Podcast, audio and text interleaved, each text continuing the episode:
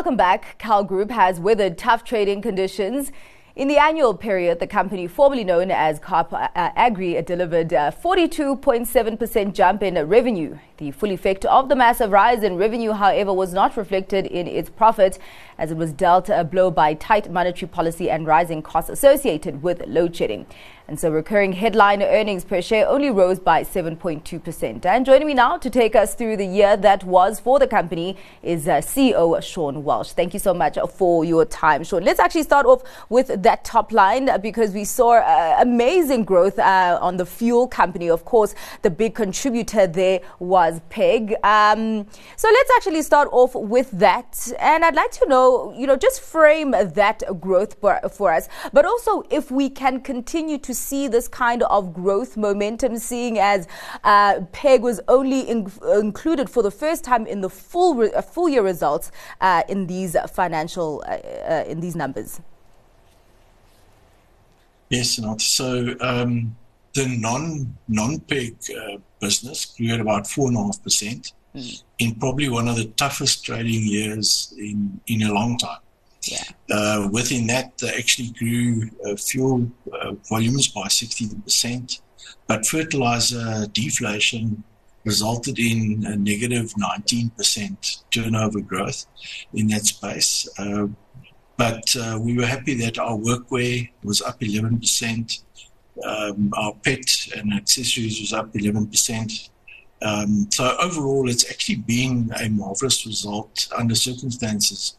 If one takes just our cement was down 7%, but the sector was down more than 10%. So we've definitely grown market share during the year.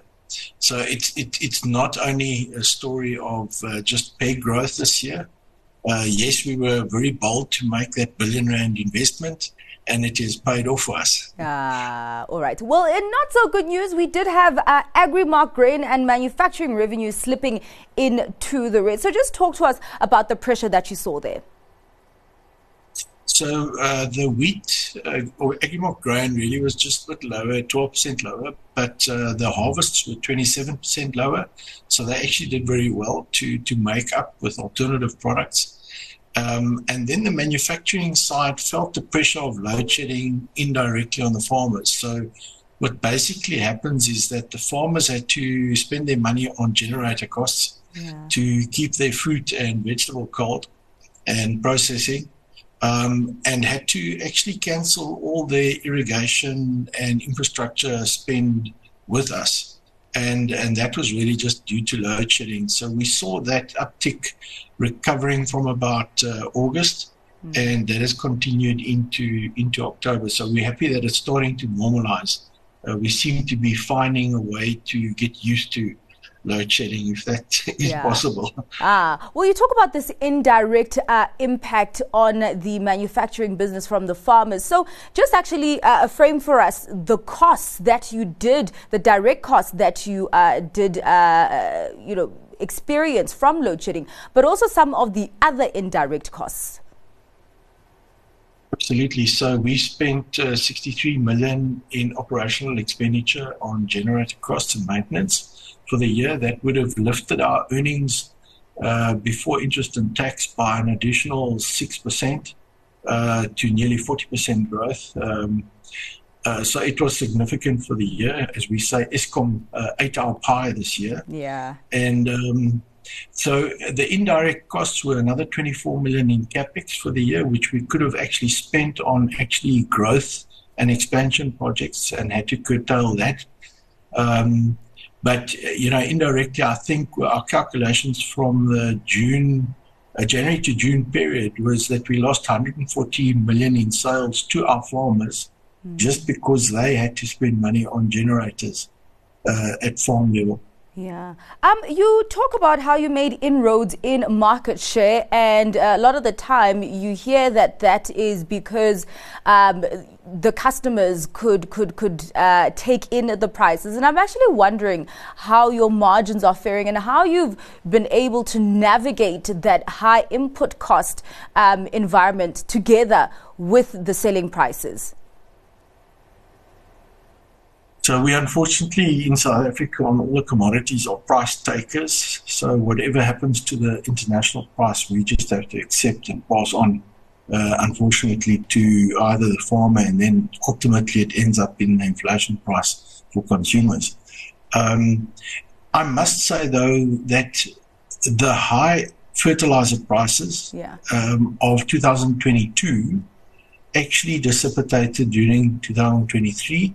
At one level, they were 30 to 40% lower than 2022, but not quite back to the 2021 numbers. So at farm level, they are still experiencing a relatively high commodity prices, but it was a bit lower than the prior year. All right. And just lastly, Sean, as we wrap up the conversation, looking forward now, what are you putting a laser focus on in the next financial year? Oh, we're very excited, Nati. We're not used to load shedding, so that's in our base. Whatever we can do to make it better will grow our earnings for the new year. Now, I think that the prospects are very positive for us. You know, a year ago, sitting now, we knew that the table grape harvest would be small. We knew the wheat harvest was smaller. We knew the fruits were struggling to get out of the ports. So this year we're sitting with exactly the opposite. The wheat harvest is going to be the second largest in 15 years.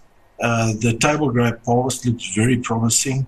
And generally the fruits are really looking good. So the agricultural side seems as if it'll look after itself. I'm hoping that the high interest rates do start coming off in next year at some stage, and that will then put more disposable expenditure ability into the general consumer, and then we'll see the building materials market also pick up.